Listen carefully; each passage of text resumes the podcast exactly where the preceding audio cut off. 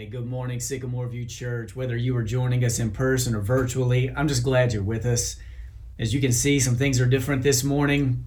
It seems to kind of go with the theme of 2020, where we're just having to change things on the fly every once in a while. In the last 36 hours, we uh, did find out that there is a chance that our staff was exposed to COVID earlier this week. So, uh, the next couple of days, we will be working remotely um, as we quarantine and just make sure all of us are healthy, and we're trying to be cautious with that.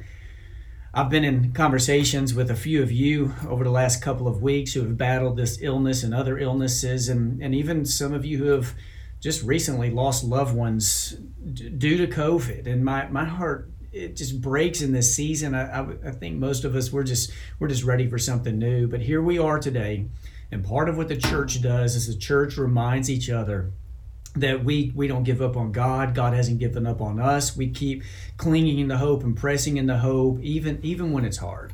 And that's one reason I'm so excited about this core value that we talked about earlier in this worship service, and a core value we're focusing on in the month of December, which is the core value of anticipation. That we courageously anticipate the movement movement of God. This is a core value that is about increasing faith and deepening our prayer culture. This is a, a core value about that, that we believe God is on the move. So when we come to church, when we join in fellowship with other believers when we wake up every day we believe god is on the move. We don't we don't come to church and and judge whether a worship service was good or not by the length of time. Was it under 60 minutes? Was a sermon under 25 minutes? Was that things flowed like we want them to flow? It, we come into a worship experience and we come into community and into life with God, believing that God is on the move and, and everything changes. Like everything changes when we step into environments, believing God is on the move. And this is what the church is reminding each other of. This is a season of anticipation. Seems like every December we're anticipating a Christmas season. We're anticipating being with family. We're anticipating getting a break from work and school. And especially this year, can I get an amen? Some of us are anticipating getting a break from virtual school because we just can't take this anymore. Uh, it, it's, it's a beast. We're anticipating a lot of different things. I remember back when I was in fifth grade I had a I had a girlfriend, and that year we decided that we were going to exchange Christmas presents during our uh, Christmas party at school. So here we are in this class, and like parents were there, mostly moms, and people were excited because they knew Josh and his girlfriend were about to exchange gifts, and they wanted to see what we gave each other. And I don't remember what I gave my girlfriend that year. I don't remember I, I, think we can all just just know it was something remarkable. I mean, think like diamond earrings, golden necklace, convertible, something like that. It was something I'm sure out of this world that she's still talking about today. But then it came time for her to give me my present. And what I had asked for, what I told her I wanted was an, an Atlanta Braves baseball hat. At the time, the Braves, like a lot of people were loving the Braves. The Braves were a good team. I wanted an Atlanta Braves baseball hat. And she handed me a bag in front of all our friends. All our friends saw her hand me this. And when I opened it up, it was a Cleveland Indians baseball hat. Now, I, I, I get it. Uh, two teams, Native Americans, Indians, I, I, I get that. Uh, but she totally got it wrong, which meant I had really no dis- other decision but to break up with her, which, which I had to do that day. Well, actually, I didn't break up with her. I got a, a friend on the playground who talked to her friend who communicated to her that it was probably best that we take a break some, something like that. But i know that you've had an experience in your life where you went into something anticipating one thing and it was just like flipped on its head. It's not what you asked for. It was different than what we expected. And there are times where anticipation seems to be flipped on its head. And what we want to be about as sycamore view. And what we want to be about as the people of god is we want to anticipate that God is on the move, and even when it's hard to see it, even when it's hard to feel it or to know it, but that our God is on the move. And Christmas does this for us every year. This season, the season of Advent, reminds us that there was a time when God came into the world, God stepped into the world, God came, Jesus came, walked in human flesh. And our hope is that God is still coming. And our hope is that one day God's going to come back and make all things right. So we're in a series. It's going to be a short series, an Advent series that I've called, that we have called Vacant. So, over the next few weeks, I want to talk about this idea of vacant, of vacancy. And, and sometimes when we think the word vacant, you can think about a hotel or a motel with vacant uh, lights that are on, or maybe the lights are off, meaning that there, there's no room that is there. And in the Christmas story, there's like, I mean, the, the, Joseph and Mary are looking for a place to stay, but everything seemed to be vacant. Like there was no, or, or uh, there was no room. They're looking for that light to appear, or they're just to let them know there is a place where they could stay. But even more than that, there were vacant dreams, vacant hopes, there were empty promises this idea of vacant, vacancy, this idea of emptiness, this idea of voids, this is something that throughout all of Scripture, whenever there's emptiness or chaos or there, there's something that is vacant, this is an opportunity for God to do something remarkable. That, that God looks at moments like this. God looks at moments when hope seems to, to have drowned out, when where, where there's emptiness and there's chaos. And this may just be a moment where the power and the presence of God's going to do, do something fresh, something new.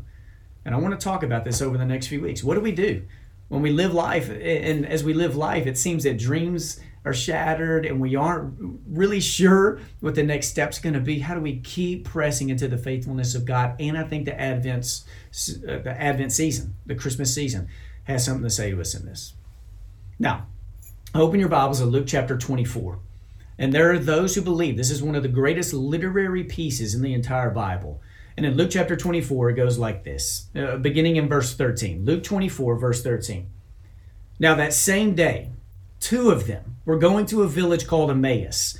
And this is about seven miles from Jerusalem. They were talking with each other about everything that had happened.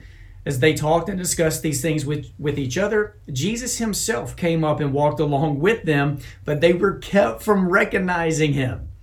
This is crazy, right? Like you would think if Jesus was next to you, somebody you knew well was next to you, you would know it was them. Maybe Maybe maybe they were kept from recognizing Jesus for some reason.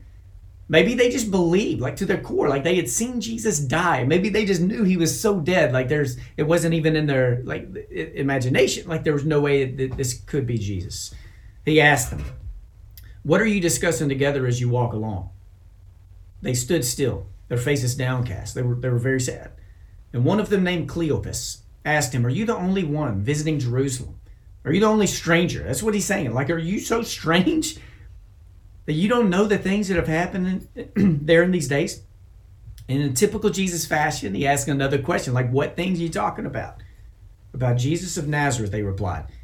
He was a prophet, powerful in word and deed before God and all the, all the people. The chief priests and our rulers handed him over to be sentenced to death, and they crucified him. But we had hoped that he was the one who was going to redeem Israel. What is more, it's the third day since all this took place. In addition, some of our women amazed us. They went to the tomb early this morning, but they didn't find his body. They came and told us they had seen a vision of angels who said he was alive. And then some of our companions went to the tomb and found it just as the woman had said, but they did not see Jesus. He said to them, How foolish you are and how slow to believe all that the prophets have spoken. Did not the Messiah have to suffer these things and then enter into his glory? And beginning with Moses and all the prophets, he explained to them what was said in all the scriptures concerning himself. As they approached the village in which they were going, Jesus continued on as if he were going far, farther, but they urged him strongly, Stay with us, for it's nearly evening and the day is almost over. So he went in to stay with them. When he was at the table with them, he took bread, gave thanks, broke it, and began to give it to them. And then their eyes were opened and they recognized him, and he disappeared from their sight. And then they asked each other, Were not our hearts burning within us while he talked with us on the road and opened the scriptures to us? And then they got up and they returned at once to Jerusalem.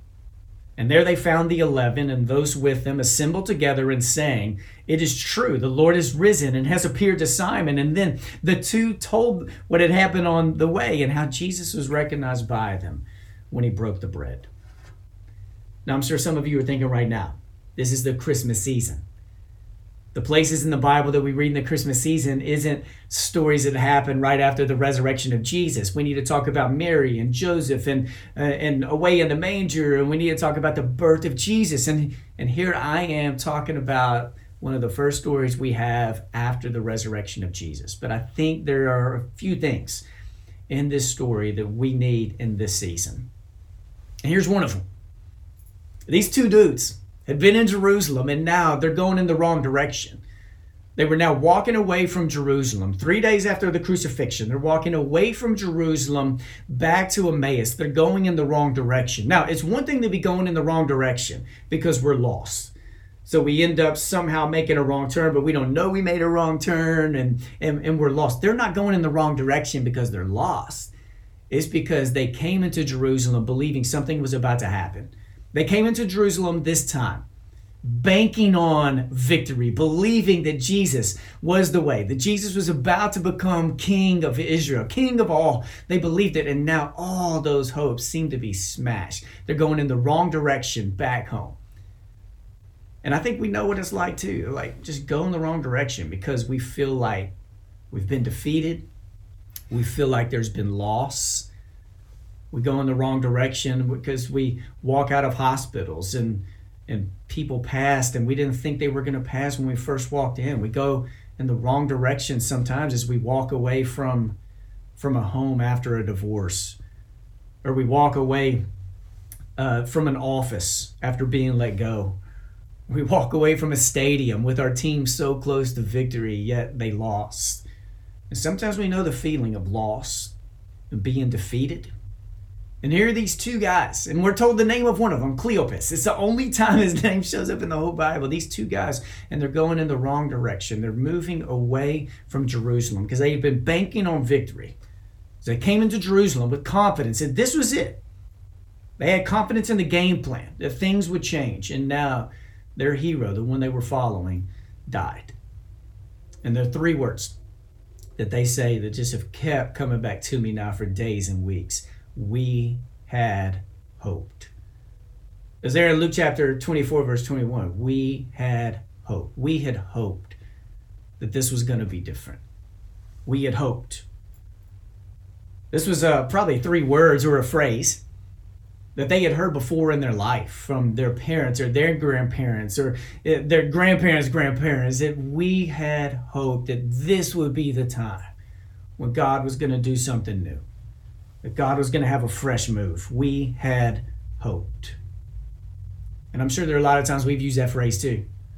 I mean, if you were to think about just over the last year of your life, how you would fill in that blank, like we had hoped. How would you fill in the blank? If we had hoped that test would have come back negative. We had hoped that the marriage could be saved. We had hoped that this time cutting cold turkey would last. We had hoped that this year would bring a different answer to infertility struggles, or we had hoped that loneliness would change, or we had hoped that anxiety would go away. Like we, we had hoped. And this was a phrase that had been echoed for hundreds, thousands of years we had hoped would bring relief and redemption and salvation, and that all things would be right, the promises would be fulfilled. Generation after generation had hoped, had handed on hope, yet they never knew the fulfillment of the promises. And this time, these two guys are walking away from Jerusalem so close, so close, yet they feel like they've missed it. And just a few days before, they had celebrated the Passover meal in Jerusalem. Now, some of us have started doing the Passover every year. There are parts of the Passover I look forward to. Whenever in the Passover, when we get to the point, the part of uh, Dayenu, where it's just this repetition of if God doesn't do another thing, what God has already done is sufficient. Like God has already done enough to fill our hearts with gratitude for the rest of our lives. Like it's it's enough.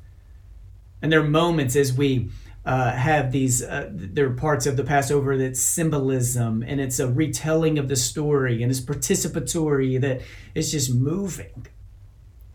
Now, there's an element of the Passover meal, and this has been around for a long time, where there are different things that are told about Elijah, the prophet Elijah.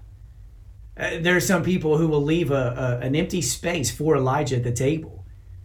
And a lot of Passover meals, even up to today, like there, there'll be a time when they, they open the door of the house. And when they open the door of the house, there is the thought that the presence of Elijah graces the room. After all, Elijah was a prophet. If you read the Bible, he never died. This mighty prophet of God. But in a lot of Passovers today, even if there's not a space they leave for Elijah or they don't open a door for Elijah, there's usually a fifth cup of wine that is Elijah's cup. And most people don't drink that fifth cup of wine. Now, this has been debated with a lot of rabbis because even in the days of Jesus, there were four cups of wine. So this was a long meal that you would take, and then they, they, they added a fifth. And this was debated because I think there were some people saying, aren't four cups of wine enough? Like, do we really need a fifth? But there was this element of the Elijah cup, which was a cup of redemption, which had this phrase that went with it that you find in the book of Exodus that I will bring you to the land. This had messianic hope and messianic promise. So even today, there are a lot of Jews at the Passover in which there will be a fifth cup, and no one partakes of the fifth cup. It's Elijah's cup, and it's because people are waiting for the Messiah to come. Now, in this story, what we have are two disciples who were going in the wrong way, and then they encounter Jesus. And they encounter Jesus, and when Jesus breaks the bread, their eyes are open to see Jesus for who he is. And when they see Jesus for who he is, they go right back to Jerusalem, seven miles away. They leave at night they recorrect their path like they're moving away from where everything had happened because they thought that they had been defeated. Their plan, their investment, what they had given their lives to was now gone. They're going in the wrong direction. But then they encounter Jesus. And when they encounter Jesus, they end up recorrecting their path and going back to where this story is unfolding. And I don't know where you are on that path. Some of you right now, you have never been in a better place with God than where you are right now. You may be at that place where it's like you were at the table and Jesus has broken that bread. And for days or weeks or months, it is like Jesus just opening your eyes to the glory of God and the presence of God in your life and in the world. And you've never been in a better place. Some of you right now, it may be like you're going in the wrong direction. And this may have been a direction you were on even prior to 2020, but in 2020, with all the things that have gone on, it's like you're going in the wrong direction. And it may just be a wrong direction of, it may be a wrong direction of sin. And it may be a wrong direction of just allowing things like cynicism to creep into your life and uh, pride or complacency. You're just going in the wrong direction. That's, you're moving away from the story, away from where the hope is rooted and anchored. And you're in need of Jesus to break the bread and to open up your eyes to see Him more clearly. And when we see Him more clearly, what happens is we re engage, just like these two disciples, we re engage. They go right back into Jerusalem together with the people who would become the church. And when our eyes are open, we don't stand still, we don't sit still, we don't stay still. We re engage, we move right back in to the mission of God and what it is God is doing in the world. What they realized is when they said we had hoped, hope was actually right there in front of them. And this is what the church does. This is what we do for each other. Then when there when there are people who are hanging on by a thread, or the cry of your life is, I just hoped that things would be different. The church reminds each other that the hope we need is right here in front of us right here in us. The hope we need. So, I invite us right now to come to the table. If you're in person, hopefully you have the bread and the cup with you. And if you're at home, hopefully you have the elements, the bread and the cup, somewhere close by.